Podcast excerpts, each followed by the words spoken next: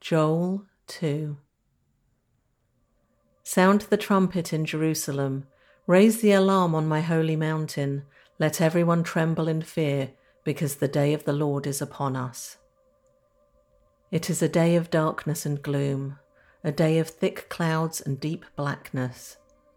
Suddenly, like dawn spreading across the mountains, a great and mighty army appears. Nothing like it has been seen before or will ever be seen again. Fire burns in front of them, and flames follow after them. Ahead of them, the land lies as beautiful as the Garden of Eden. Behind them is nothing but desolation. Not one thing escapes. They look like horses. They charge forward like war horses. Look at them as they leap along the mountain tops. Listen to the noise they make like the rumbling of chariots, like the roar of fire sweeping across a field of stubble, or like a mighty army moving into battle. Fear grips all the people. Every face grows pale with terror. The attackers march like warriors and scale city walls like soldiers. Straight forward they march, never breaking rank. They never jostle each other, each moves in exactly the right position, they break through defences without missing a step. They swarm over the city and run along its walls. They enter all the houses, climbing like thieves through the windows. The earth quakes as they advance, and the heavens tremble. The sun and the moon grow dark, and the stars no longer shine. The Lord is at the head of the column, he leads them with a shout. This is his mighty army, and they follow his orders. The day of the Lord is an awesome, terrible thing. Who can possibly survive? That is why the Lord says, Turn to me now while there is time. Give me your hearts. Come with fasting, weeping, and mourning. Don't tear your clothing in your grief, but tear your hearts instead. Return to the Lord your God for he is merciful and compassionate, slow to get angry and filled with unfailing love. He is eager to relent and not punish. Who knows? Perhaps he will give you a reprieve, sending you a blessing instead of this curse. Perhaps you will be able to offer grain and wine to the Lord your God as before. Blow the ram's horn in Jerusalem, announce a time of fasting Call the people together for a solemn meeting. Gather all the people, the elders, the children, and even the babies. Call the bridegroom from his quarters and the bride from her private room. Let the priests who minister in the Lord's presence stand and weep between the entry room to the temple and the altar. Let them pray, Spare your people, Lord don't let your special possession become an object of mockery. Don't let them become a joke for unbelieving foreigners who say, Has the God of Israel left them? Then the Lord will pity his people and jealously guard the honor of his land. The Lord will reply, Look, I am sending you grain and new wine and olive oil, enough to satisfy your needs. You will no longer be an object of mockery among the surrounding nations. I will drive away these armies from the north. I will send them into the parched wastelands. Those in the front will be driven into the Dead Sea, and those in the rear into the Mediterranean. The stench of their rotting bodies will rise over the land. Surely the Lord has done great things. Don't be afraid, O land. Be glad now and rejoice, for the Lord has done great things. Don't be afraid, you animals of the field, for the wilderness pastures will soon be green. The trees will again be filled with fruit, fig trees and grapevines will be loaded down once more. Rejoice, you people of Jerusalem, rejoice in the Lord your God, for the rain he sends demonstrates his faithfulness. Once more the autumn rains will come, as well as the rains of spring. the threshing floors will again be piled high with grain, and the presses will overflow with new wine and olive oil. The Lord says, I will give you back what you lost to the swarming locusts, the hopping locusts, the stripping locusts, and the cutting locusts. It was I who sent this great destroying army against you. Once again, you will have all the food you want, and you will praise the Lord your God, who does these miracles for you. Never again will my people be disgraced. Then you will know that I am among my people Israel, that I am the Lord your God, and there is no other. Never again will my people be disgraced. Then, after doing all those things, I will pour out my Spirit upon all people. Your sons and daughters will prophesy, your old men will dream dreams, and your young men will see visions. In those days I will pour out my Spirit even on servants, men and women alike, and I will cause wonders in the heavens and on the earth blood and fire and columns of smoke. The sun will become dark and the moon will turn blood red before that great and terrible day of the Lord arrives. But everyone who calls on the name of the Lord will be saved, for some on Mount Zion in Jerusalem will escape, just as the Lord has said. These will be among the survivors whom the Lord has called.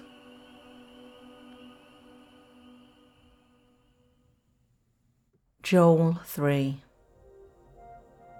At the time of those events, says the Lord, when I restore the prosperity of Judah and Jerusalem, I will gather the armies of the world into the valley of Jehoshaphat.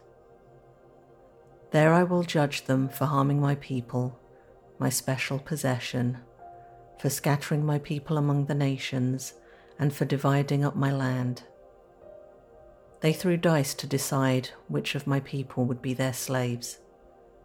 They traded boys to obtain prostitutes and sold girls for enough wine to get drunk. What do you have against me, Tyre and Sidon, and you cities of Philistia? Are you trying to take revenge on me? If you are, then watch out. I will strike swiftly and pay you back for everything you have done. You have taken my silver and gold and all my precious treasures and have carried them off to your pagan temples. You have sold the people of Judah and Jerusalem to the Greeks so they could take them far from their homeland. But I will bring them back from all the places to which you sold them, and I will pay you back for everything you have done. I will sell your sons and daughters to the people of Judah and they will sell them to the people of Arabia, a nation far away. I, the Lord, have spoken. Say to the nations far and wide, Get ready for war, call out your best warriors. Let all your fighting men advance for the attack. Hammer your plowshares into swords and your pruning hooks into spears. Train even your weaklings to be warriors. Come quickly, all you nations everywhere, gather together in the valley. And now, O Lord, call out your warriors. Let the nations be called to arms. Let them march to the valley of Jehoshaphat. There I, the Lord, will sit to pronounce judgment on them all.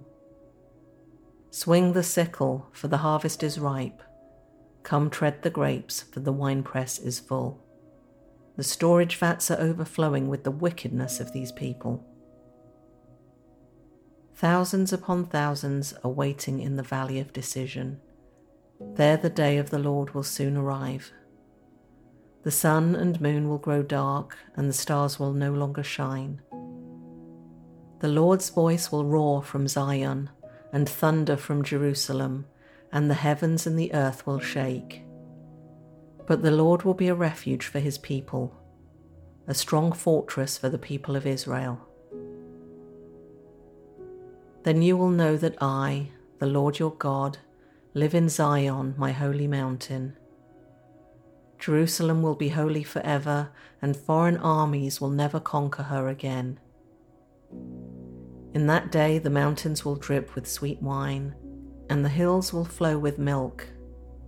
Water will fill the stream beds of Judah, and a fountain will burst forth from the Lord's temple, watering the arid valley of acacias. But Egypt will become a wasteland, and Edom will become a wilderness, because they attacked the people of Judah and killed innocent people in their land. But Judah will be filled with people forever, and Jerusalem will endure through all generations. I will pardon my people's crimes, which I have not yet pardoned, and I, the Lord, will make my home in Jerusalem with my people.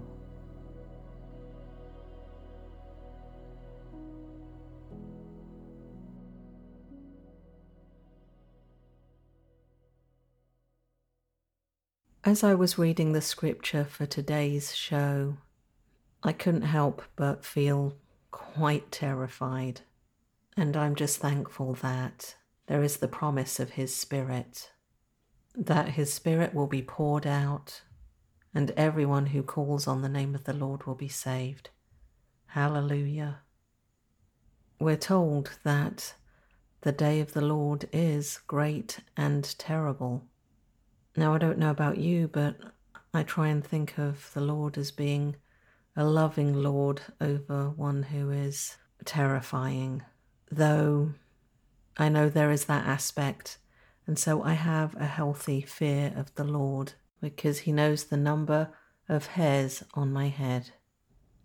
He is so much more than I can ever really comprehend. And so, as I was looking for a photo for today's show, I thought, hmm, something stormy. And it reminded me of a trip to Florida, going down to Destin, where the beaches are beautiful. I mean, gosh, the beaches in Florida are fantastic. But Destin had just had a hurricane roll through like the week before. There was still tons of debris around, and the sky was still kind of stormy looking. You could just feel that a storm was going to be coming in real soon. The water looked really dark, and there was lots of surf, lots of white crashing waves, and then that gorgeous white sand that was kind of looking dirty here and there from just junk from the hurricane. And I've never been anywhere where the weather was really crazy like a hurricane coming in. I can't imagine staying during a hurricane, waiting for that storm to come, and the noise, and how scary that must be the howling wind and rain. And I think that's really nothing compared to that great and terrible day of the Lord that is described in the Bible. But what's beautiful is that the Lord promises his Spirit, that it will be poured out upon all people. So as I look at this photo of the beach, I contrast it with a photo I shared several months ago now that was taken at Fort Lauderdale.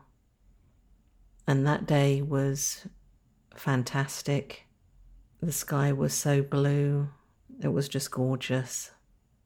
But that day in Destin, although the storm had gone, the hurricane had gone, it was just a reminder of the power of Mother Nature. So we don't know when Jesus is going to return. He tells us it will be like a thief in the night. It'll be so random and unexpected, and that's why we need to get our houses in order. And I contrast that with the natural storm. We know full well and good when weather is going to be acting a certain way. We have such sophisticated meteorological technology. So if you want to dodge a storm, you can do it because you have a weather forecast telling you what's coming up. I have no idea how many storms, hurricanes, tropical storms we're going to be experiencing here in the US this summer this hurricane season. I hope it's not many. But one thing I do know is stormy photos, post hurricane photos look really cool.